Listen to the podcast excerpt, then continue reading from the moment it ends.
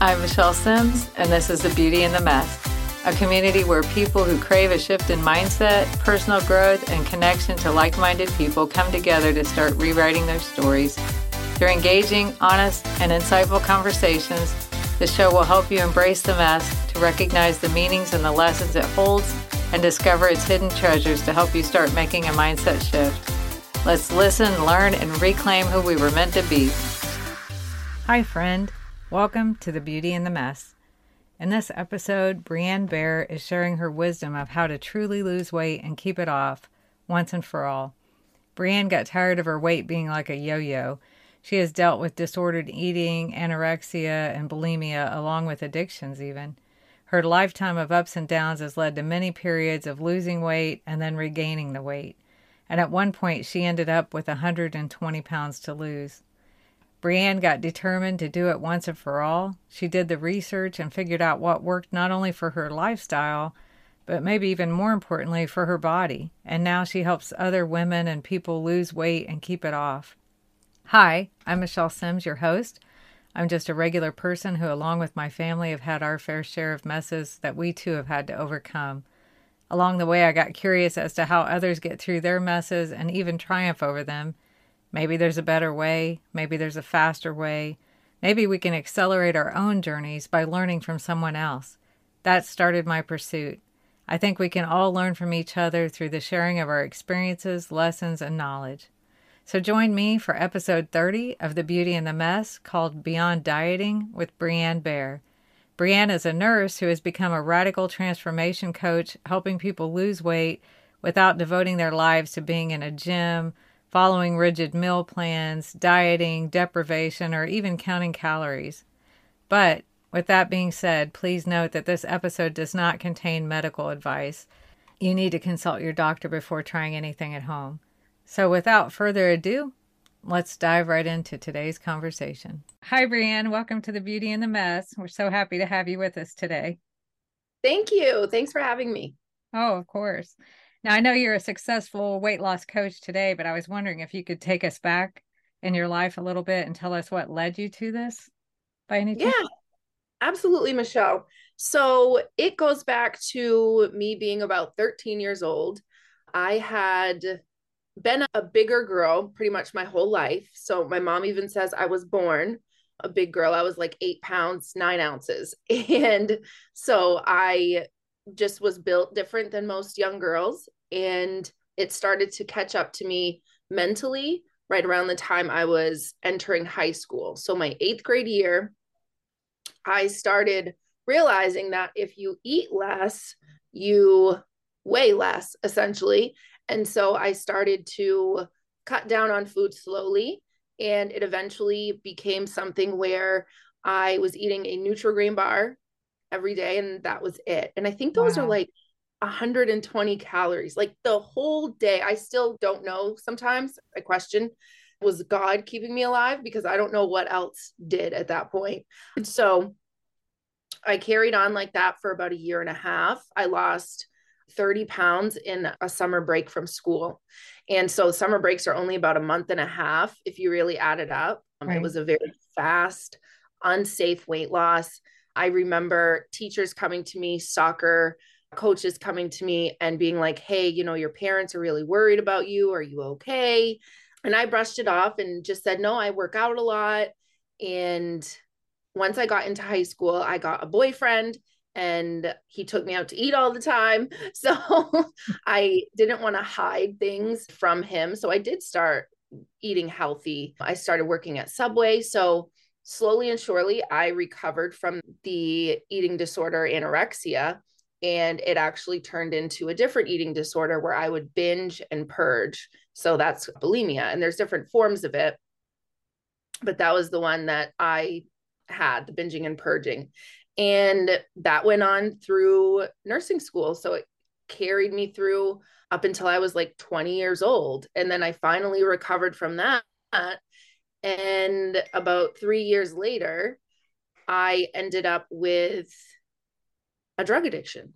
So mm. I went from eating disorders to drug addiction, opioids. I had a son at 18. They gave me Percocet and it slowly, kind of like the eating disorders, just turned into a full blown thing and recovered from that. This whole time, my weight was going up, down, up, down because I was going through so many like massive life changing situations that I wasn't at that time focused on my weight when I was going through drug addiction. And I would go into recovery for a short time, gain a bunch of weight, go back into active addiction, lose the weight. So it was just a constant yo yo. And I had two more babies after I entered recovery for the last time. And with babies come pregnancy, and with pregnancy often comes a lot of weight gain. So after three babies, I was 270 pounds. And then again, after years of addictions and recoveries, it wasn't just that I was 270 pounds, but I was very, very unhealthy. I didn't take care of myself mentally, physically, in no way, shape, or form. I mean, I ate peanut butter cups for breakfast, like a candy bar for lunch, and fast food for dinner. I was so unhealthy. So in 2018, after my last son was born, I was like thinking I've got to do something because I don't know how I'm going to live long enough to take care of these babies that I have. So I started researching. I had done keto before. And at this point, I went on a ketogenic lifestyle. And I don't do that anymore, but that's what I was doing then. And I did about a year of that and I dropped about 60 pounds. But what I found with that is a lot of my old disordered eating patterns were coming up with keto. So I would do really well all week. And a lot of people can probably relate to this.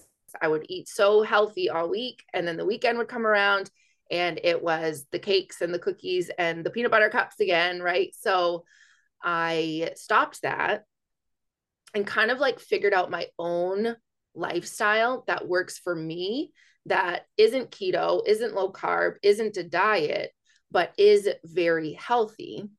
And I don't weigh things, I don't measure things, I don't track anything. I just listen to my body, very like intuitive with my hunger cues. And I've created a lifestyle. And then that is what I use now after I lost another 60 pounds with that lifestyle. So 60 with keto, 60 with non dieting. So you could say you don't have to diet to lose the same exact amount of weight. I was a bit of an experiment, and that's the title. The name of my company is Girl Stop Dieting. So I turned it into a formula, a framework, if you will. And that is exactly what I teach my clients. I read where you say that you're against dieting. Is that accurate? Yeah. Yeah, I think dieting was what kind of sent me over the edge with my eating disorders. It was right around the time the internet was starting to come out. And I remember having this big old computer in the corner of our living room. And I would go to AOL.com and I would type in and look up things or ask Jeeves back then. And I would say, like, how do I lose weight fast? And it was always diet, diet, diet. So this was 2002. Diet culture was way different back then. And it took my little girl, 13, 12 year old brain, and it just morphed it into okay, so I eat less and I weigh less. And I had this hyper focus on it eat less, weigh less, because that's what all the dieting blogs say. And so it's definitely something that was harmful for my little girl brain, all the diet talk. And diets aren't always bad because there are some forms of healthy eating that can be considered dieting. But I think it's really the culture that's been wrapped around diets that has harmed some of us, especially when we were little. So, this might be an odd question, but do you think some of the addiction relapses were because you knew when you were addicted that you would lose the weight? So, when you came out of rehab and you were heavier? Yeah. Yeah. That's what I was wondering. I didn't eat a whole lot through some of my periods of active addiction and I didn't think about food. It's funny because when you're in active eating disorder forms of addiction, all you do is think about food. You are, like I said, hyper focused on it. But when you're addicted to something else, food is mm-hmm. not something that you need for survival. It's the whatever you are addicted to that you need for survival. So it was like this distraction kind of thing. Yeah, that's what I was curious about. Yeah. So you also talk about the mind body connection with weight loss and I'm sure that's part of probably what you teach to your clients, but could you explain what that is for us? Yeah, absolutely. So one thing I realized when I went into this journey was the whole time I was doing keto, I wasn't listening to my body. And I was just kind of, okay, I need to do these macros. I need to make sure I don't eat more than this amount of calories every day, tracking it, being a little bit obsessive, if you will, about it. And I, I listened to what the guidelines of the ketogenic lifestyle wanted me to do. And one thing I found when I went and switched over to my own form of a lifestyle was I could listen to my body and make decisions based off what it told me. So, for example, if I know that that time of the month is coming, I eat a little bit differently.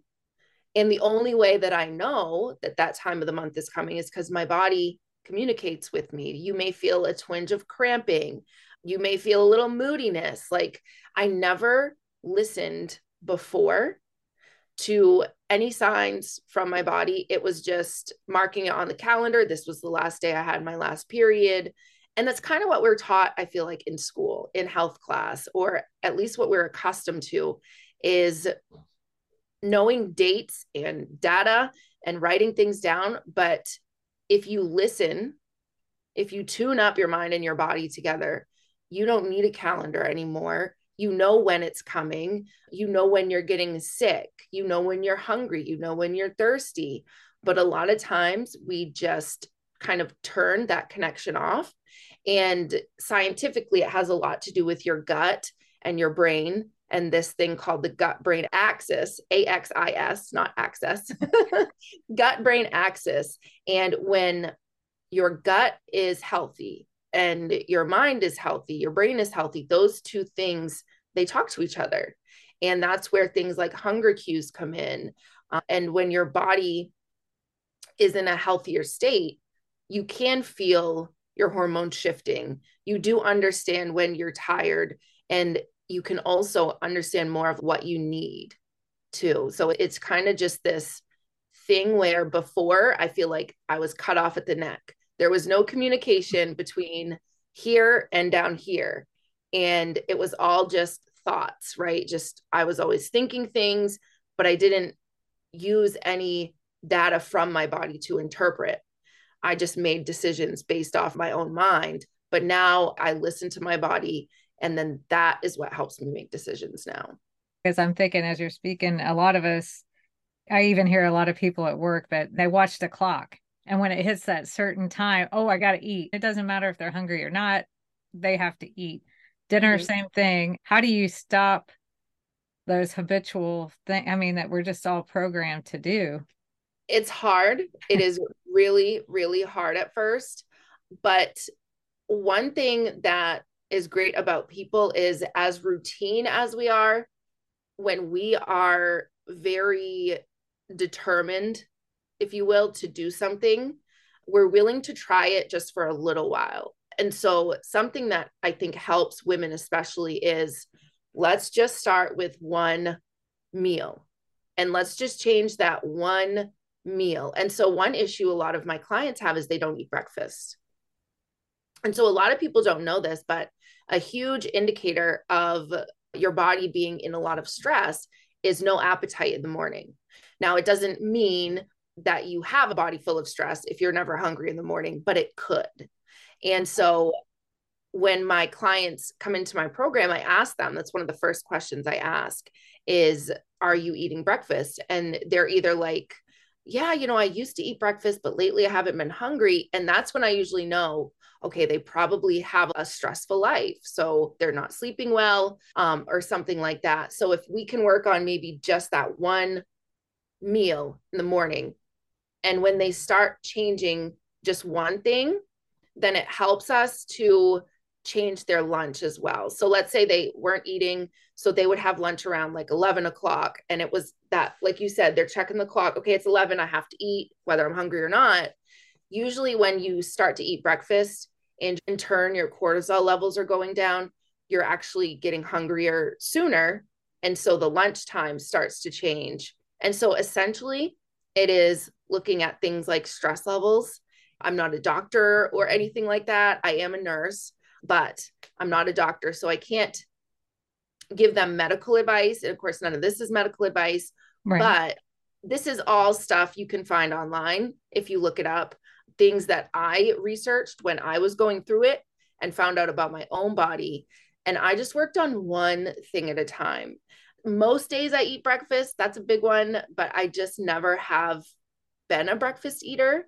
So I just listen. If my body's hungry at nine, in the morning, I eat. If it's hungry at 10 instead, it's more like of a brunch. So it looks totally different every day.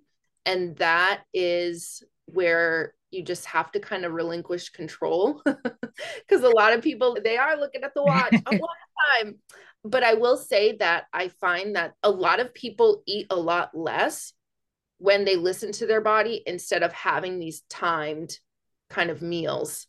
And people right. don't really realize how much they are eating during the day because when you eat when you're not hungry it messes with those sensors within our bodies. So then our body doesn't tell us accurately when we are hungry or not. And when you do relinquish some of that control you can get some of those cues back which is a wonderful thing. So what are your thoughts on intermittent fasting? Because I know a lot of people were talking to me about it for a while, and I was doing it for a while. I haven't been lately, but it, I hear a lot of different thoughts on it. So I was just curious what you think. Yeah, no, it's a hot topic in my niche, if you will. But, you know, I did intermittent fasting for a long time when I was doing the keto lifestyle. I have some clients who still swear by it and they do it. And that's the thing with my clients. I don't prescribe any particular meal plan or anything if something's already working for them when they come into the program, we're going to stick with that. Okay. So with intermittent fasting, it is tricky only because some people end up not eating enough in that window of time where they are permitted, if you will, to eat. And some people are way too good at fasting. So they could go all day long. And, you know, if they've gone four hours without eating, I can go another. So they're like, Uh, not eating enough. I I would say that's the only issue I see with intermittent fasting and something I also struggled with because I did it in the summer most of the time and I would be out on the water. I live on the river, so every time I look over, I'm just checking out the river to see if there's any birds over there. I would go out in the kayak and I would spend half the day out, not bring snacks. And that was why I did it in the summer because it was easier for me to fast and I would come home, seven o'clock would roll around, and I'd be like, oh goodness, I haven't eaten anything today. So it really depends. And that is just me from my history of right. not eating for long periods of time. And it can become a little disordered for people. And what I mean by that is if you are someone who is a nighttime eater, for example. So if somebody has a really super busy workday and they're not eating a whole lot during the day normally. And they come home and they kind of have a little bit of a binge session. Then it may be difficult for them to get out of that binge mentality. And that's what a lot of women do, believe it or not. We are notorious for work, work, work all day, come home, and we're having a pantry session, just standing in front of the cupboards. so, with people like that, I would say they need a little extra work to make sure that they're not going hungry all day and then having what's called biological binges, which is just severe biological hunger when they get home. Um, so it, it just depends as long as it's done in a healthy way and people are getting enough calories because you still have to eat the same amount. Right. Just in a shorter. Just in a shorter time. Yeah. Yeah. Yeah. So if you're not a big fan of diets per se, is one of the major factors just nutrition what you're putting in your mouth putting in your body and a lot of us i think what we think is healthy really isn't healthy. And so, how do they school themselves on nutrition? I mean, really good nutrition. It's actually almost kind of a trick. I kind of play a trick on my clients, and I'll explain. So, they come into my program oftentimes very much in a dieting mentality. So, they are watching what they eat, right? They are eating bland chicken and salads and all of these foods that aren't all that satisfying all the time, but they're still not seeing any results with that dieting. And the reason for it is when you tell your brain you can't have something like a Snickers or a Three Musketeers or even a cookie or even bread, your brain wants it more because those foods light up our pleasure centers in our brain. And the salad with a little bit of ranch and the very bland chicken, it doesn't really do a whole lot for our brains, pleasure wise. so we want what we can't have essentially. So, one of the huge things about the Girl Stop Dieting method is you can eat whatever you want. You are open to all foods. It's like a food neutral thing.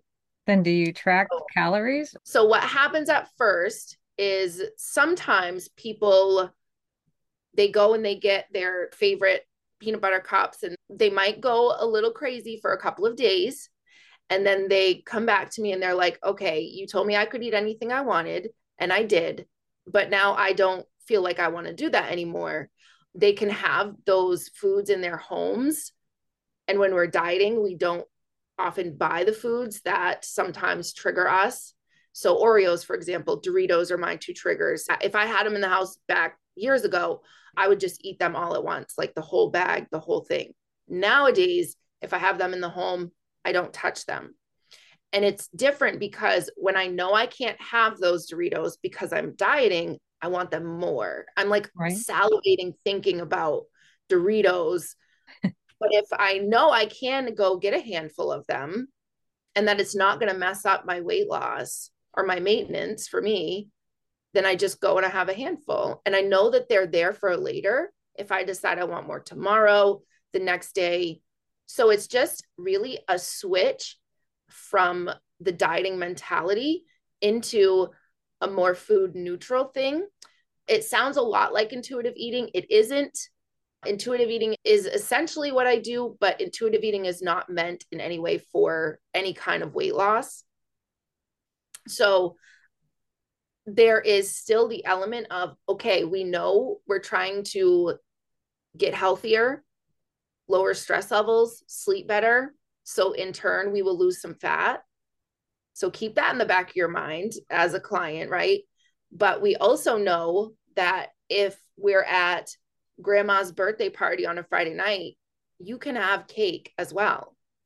And it's a lot of moderation, I hate that word. I feel like it's been overplayed and people don't actually do moderation. People do moderation with every meal, right? Like a cookie is moderation, but if I do it with every meal, so it just doesn't work out.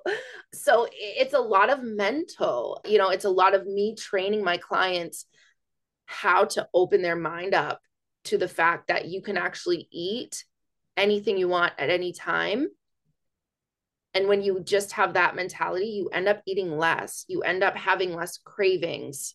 And of course, there's other things. We implement other habits. They're drinking their water, they're moving their body. So when you have a more balanced body overall, you have less cravings. When you have less stress, you have less cravings. And when you're not dieting, you have a lot less stress and you have a lot less cravings. So there's a lot that goes into it all with the undieting, if you will. But the biggest thing that changes my clients around their nutrition is understanding that all foods are okay to eat, but we know which foods are going to better serve our bodies. So we don't call food good or bad, and we don't rate it on a scale of one to 10 or anything like that.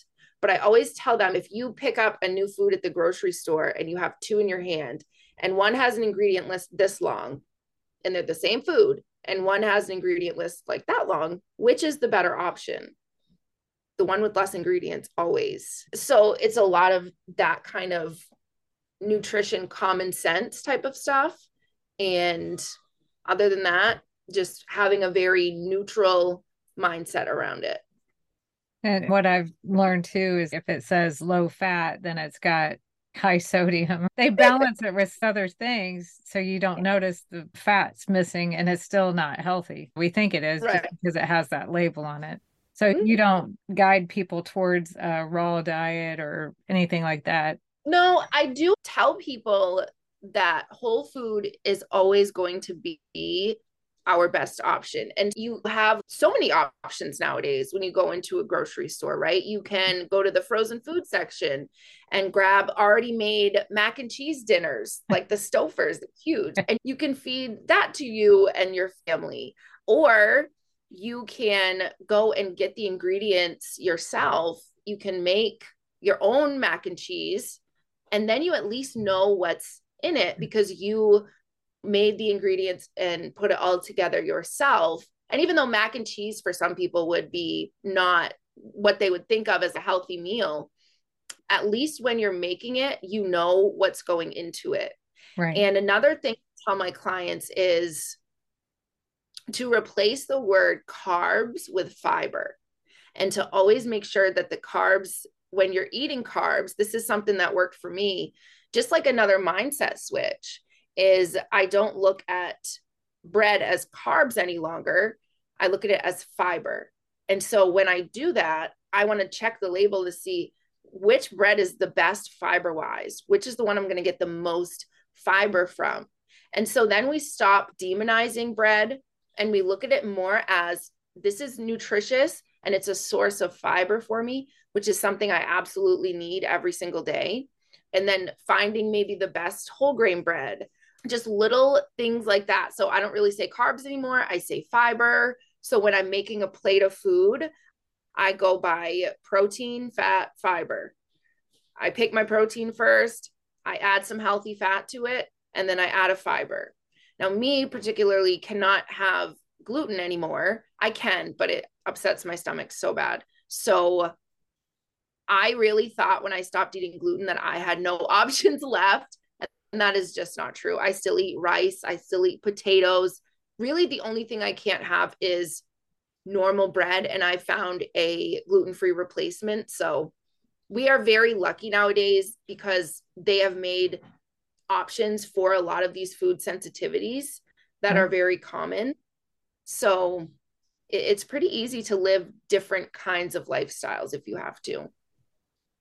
Yeah, uh, uh, you brought up an interesting note because I found a place that checks you for food sensitivities, almost a thousand. And when it comes back and you see what your body doesn't like, it's kind of shocking because my brain may like it, but I'm learning my body doesn't like it. So it's a tool. Did you, you have a question? Sorry. Sorry. I wanted to ask you so, did you notice that the foods that the test came out as maybe a little harmful for you. Did you have any issues with those foods before? Does it make sense now? It does. You know, I love tomatoes, but I know if I eat a lot of tomato sauce or something, my stomach gets upset. So that one lit up on me. Celery lit up on me. I'm thinking there's nothing in celery. But yeah, it was just strange. Almost every bread, even gluten free cereals, gluten free breads. I mean, they were all lighting up. So I was like, wow. But I do know if I eat regular pasta, if I start feeling bloated, and I'm learning to try to pay a little bit more attention to my body too. And I'm like, man, there's something about pasta that even though my brain craves it, my body doesn't like right. it so much. I guess for me, it's a tool that I can start to use to leverage against mm-hmm. myself. You may think you want it, but your body's telling you you don't want it. Yeah. It's that pleasure center thing. And our brains are tricky because it wants as much pleasure as we can possibly give it. So bread is pleasurable. Who says no to bread? Like bread is incredible. So your brain knows you love it. So you think of bread and it's like, yeah, I want bread. I always want bread. I get it. so I would like to also talk about how important you think exercise is. And I know it's important, but I mean, what should people be striving to do every day? How much and what type? Great question. I'm kind of an interesting case. So I started exercising about four or five months into my journey. So the first four months, I had lost weight just by switching up how I was eating and being more aware of what I was eating, right? And doing keto.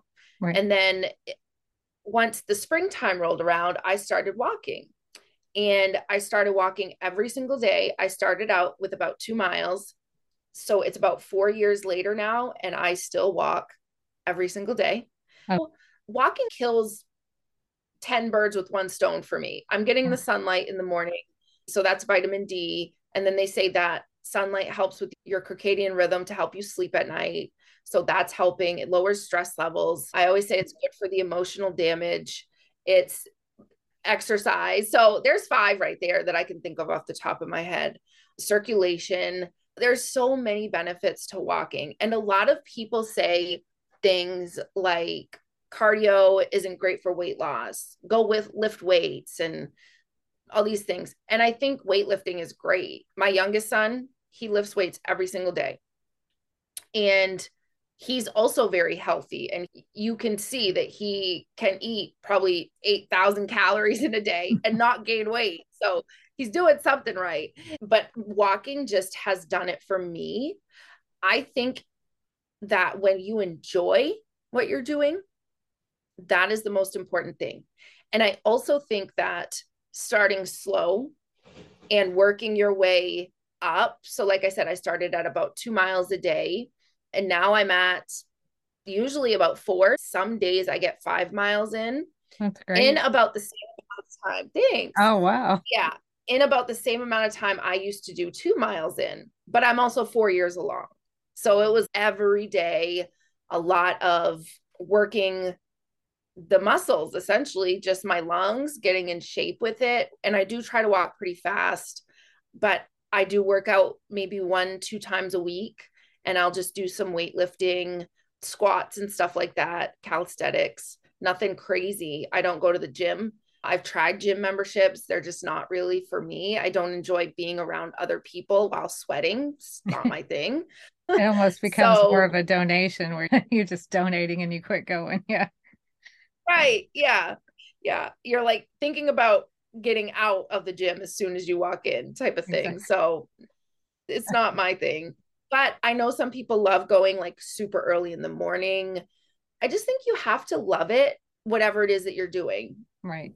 Whether it's strength training, walking, running, yoga, movement is movement, in my opinion. And as long as you enjoy the movement, your brain is going to work with your body. If you don't enjoy what you're doing and you're telling, you know, oh, I have to go on this stupid walk, and the whole time, like you're complaining about it in your head, it's counterproductive. So you just right. have to enjoy it. For me, just uh, trying to find a place like a park or something where you're out in nature is worth it, even regardless of the exercise. But they also say just the fact that you're moving your body, like your lymph system, I've heard, I'm not a doctor either, but I've heard your lymph system doesn't work unless you move. And that's what pumps the blood through the lymph system and filters it. So you have to move. Absolutely. Yeah. So how do you feel about meditation and mindfulness? Does that play into the weight loss for you? Yeah. Daily? I haven't been doing it daily lately. Now, that is only because lately my kids wake up so early. I wake up about 5 something, 5:30, 5:45 to try and get a few minutes of meditation, just quiet, peaceful time in but I don't know if they have like a sensor on them or something that as soon as I walk by their room, they're like, oh, we can smell her. She's awake. And then they're right behind me, you know? So when they were much smaller, when I started this whole journey, I used to meditate sometimes an hour every morning. And man, it helped so much.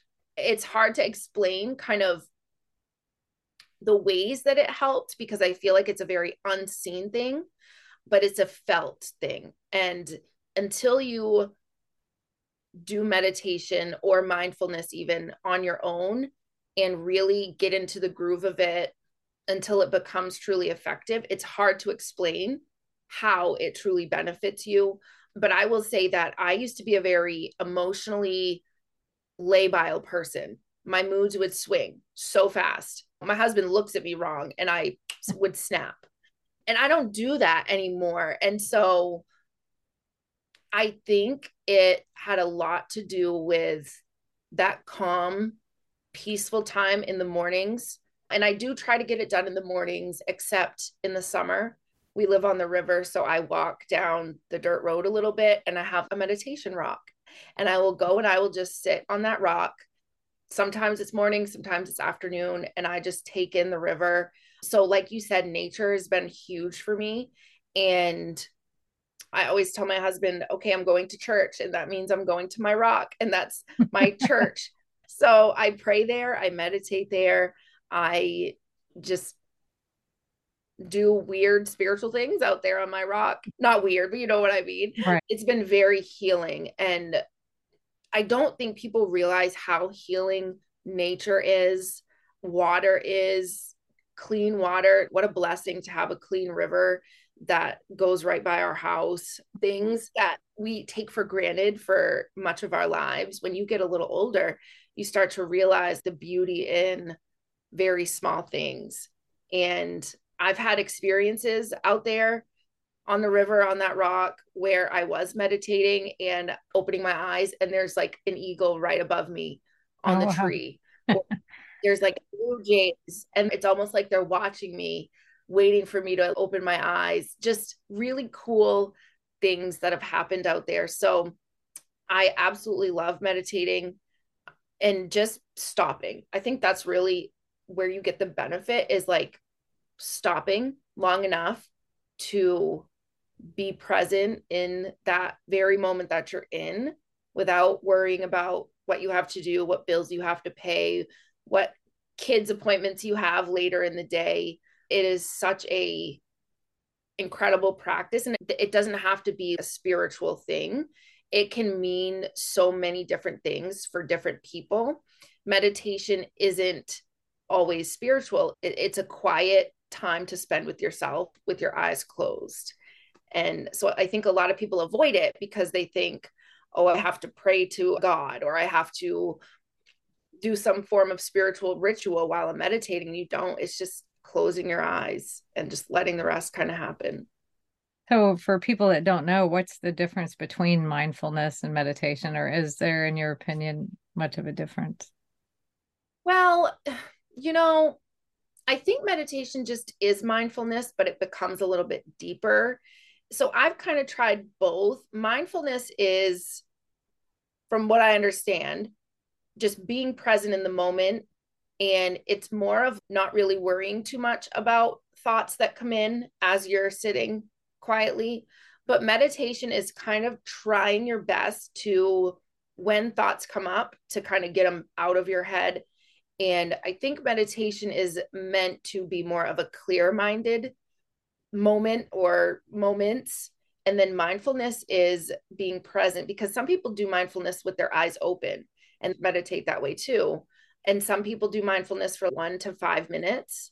And to me, I think meditation is when I do it, clearer minded as as well as you could be clear minded because if you have ADHD like I do, there's no such thing but you just try to do your best when the thoughts come up when you're meditating to kind of and here's how I picture it in my head.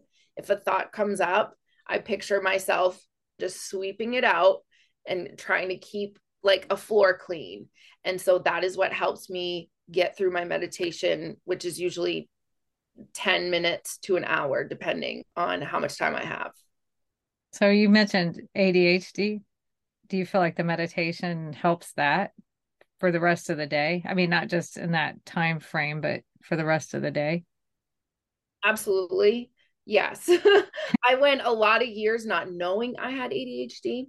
And I actually just got formally diagnosed in the end of 2022. So I've only known formally that I've had it for about three months now.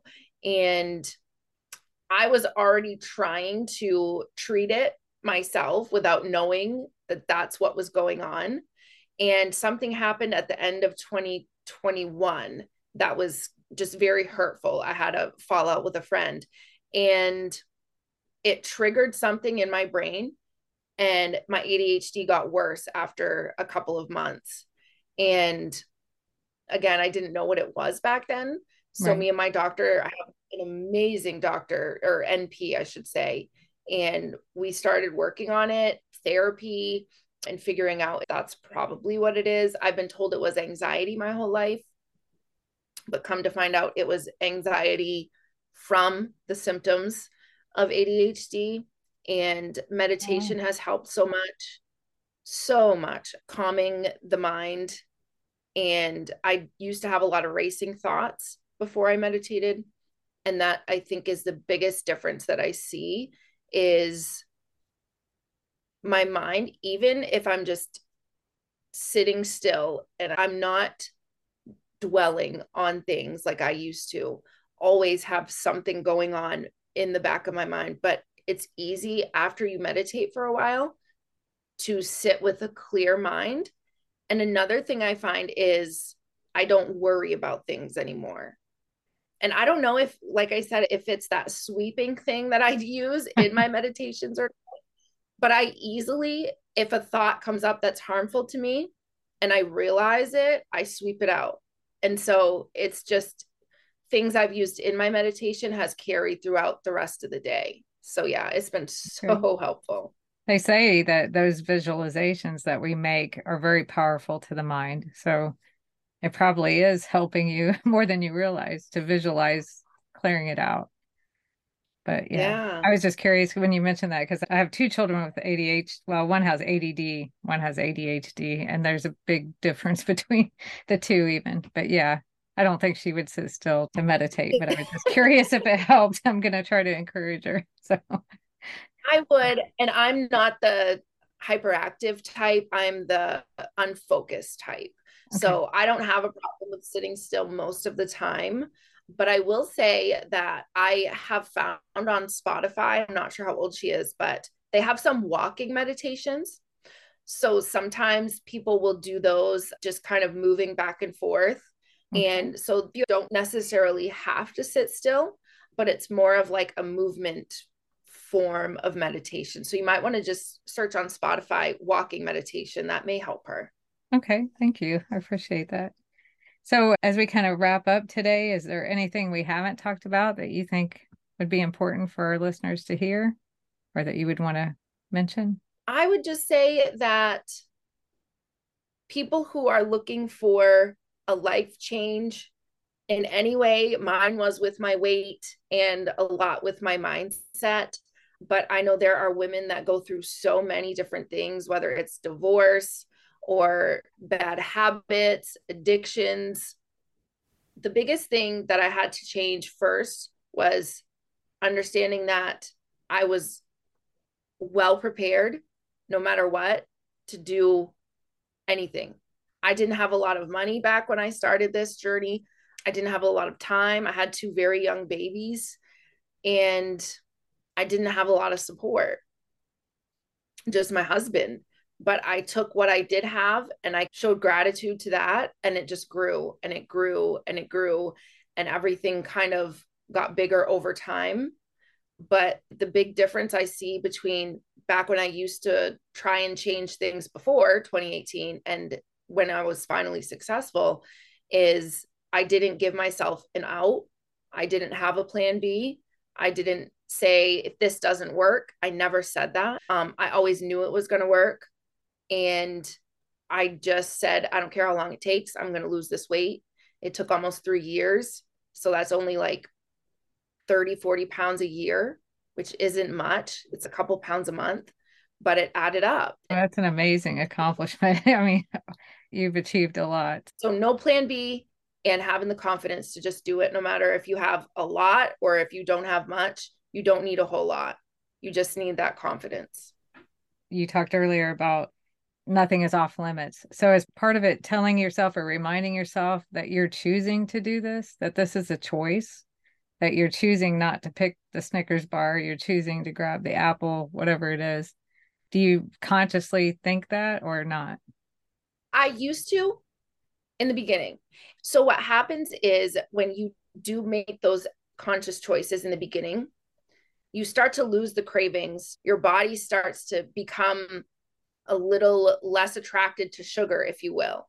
So, the less sugar you eat, the less your body wants it. In my opinion, that's just how I felt it happened with me. Mm-hmm. I used to live off of sugar. And then I went keto, which is no sugar basically at all. And with that big change, I noticed that sugar tastes different to me now. So a Snickers bar tastes different than it used to. It's almost intolerable for me. Oh wow. Um, it's too much. Yeah, it's weird. So I think taste buds change with making a lot of those conscious decisions. Now, occasionally I will eat a caramello. That's my thing. Caramellos are incredible. The caramel Cadbury eggs, they're so good. right? But I'll eat like half of it, save the other half for later. Whereas I used to eat three at a time. So it's making conscious small decisions over time, like you said, to choose the apple instead of the Snickers. You'll notice that you want it less and less and less over time. And then eventually you can have half a Snickers bar and be 100% satisfied and save the other half for the next day or a week later, whenever. That's amazing. That's great. Thanks. Well, how can people, if they want to reach out to you or follow you or connect to you, what's the best ways? You can go to girlstopdieting.com and I actually have a free quiz on there that will tell you your dieting persona. so there's a couple different personas that people fall into when they start a diet, whether they're becoming super strict or they're kind of all over the place. So I made up names for them. You can figure out your own diet persona and you'll get a little tip at the end. So if you just go to girlstopdieting.com, I think it's the top link, but it will say free diet quiz and you can take that. And then at the bottom, my social media accounts are there, but that's also on Instagram, just Girl Stop Dieting, and on Facebook, Girl Stop Dieting. And I don't really use TikTok a whole lot. So it's just okay. Girl Stop Dieting. Okay, great. Com. I'll make sure and put it in the show notes too, so they'll see it there if they want. So I, I really want to thank you today. Your accomplishment is huge, all of your accomplishments, but 120 pounds is you. nothing to sneeze at. So congratulations yeah. Yeah. on that. Congratulations on your business. It's awesome. Thank, thank you so you. much, Michelle. Yeah, thank you for being with us today. Yes, of course. Thank you. Take care, Michelle. You too. Bye bye. As we wrap up today's episode, I hope Breann sharing her journey and her wisdom has helped you in some way. A few things really stood out to me. First, Breann was very open in how she shared her weight loss journey and all of the struggles along the way. And I think getting to and especially maintaining a healthy weight is something that many of us struggle with. There is so much information out there what is correct, what's the right way, etc. It becomes very confusing and very tough without guidance. And secondly, I think Breann is doing something wonderful by teaching people to listen to their bodies and make a conscious decision to change what they are doing. She noted at first, it's constantly reminding yourself that this is a choice. This is the choice you are making and choosing each and every day, each and every meal. But later on, as she told us, it just becomes how you do things, it becomes automatic. And Breann also reminds us that the most important ingredient, if you will, in weight loss is just having the confidence and knowing that you can do it. You just have to believe in yourself, don't put time constraints on it, and then just go for it. As always, I hope this episode helps at least one person. And with that, I hope you have a blessed week, my friend. Thank you for listening to The Beauty in the Mess. If you enjoyed what you heard, please share it with a friend. And if you haven't already, please subscribe, rate, and review this podcast on your favorite pod player. If you have any questions or comments, any topic ideas you would like to hear about, or you think you would be a great guest on the show, you can reach me directly at thebeautyinthemess.com. Thanks for listening.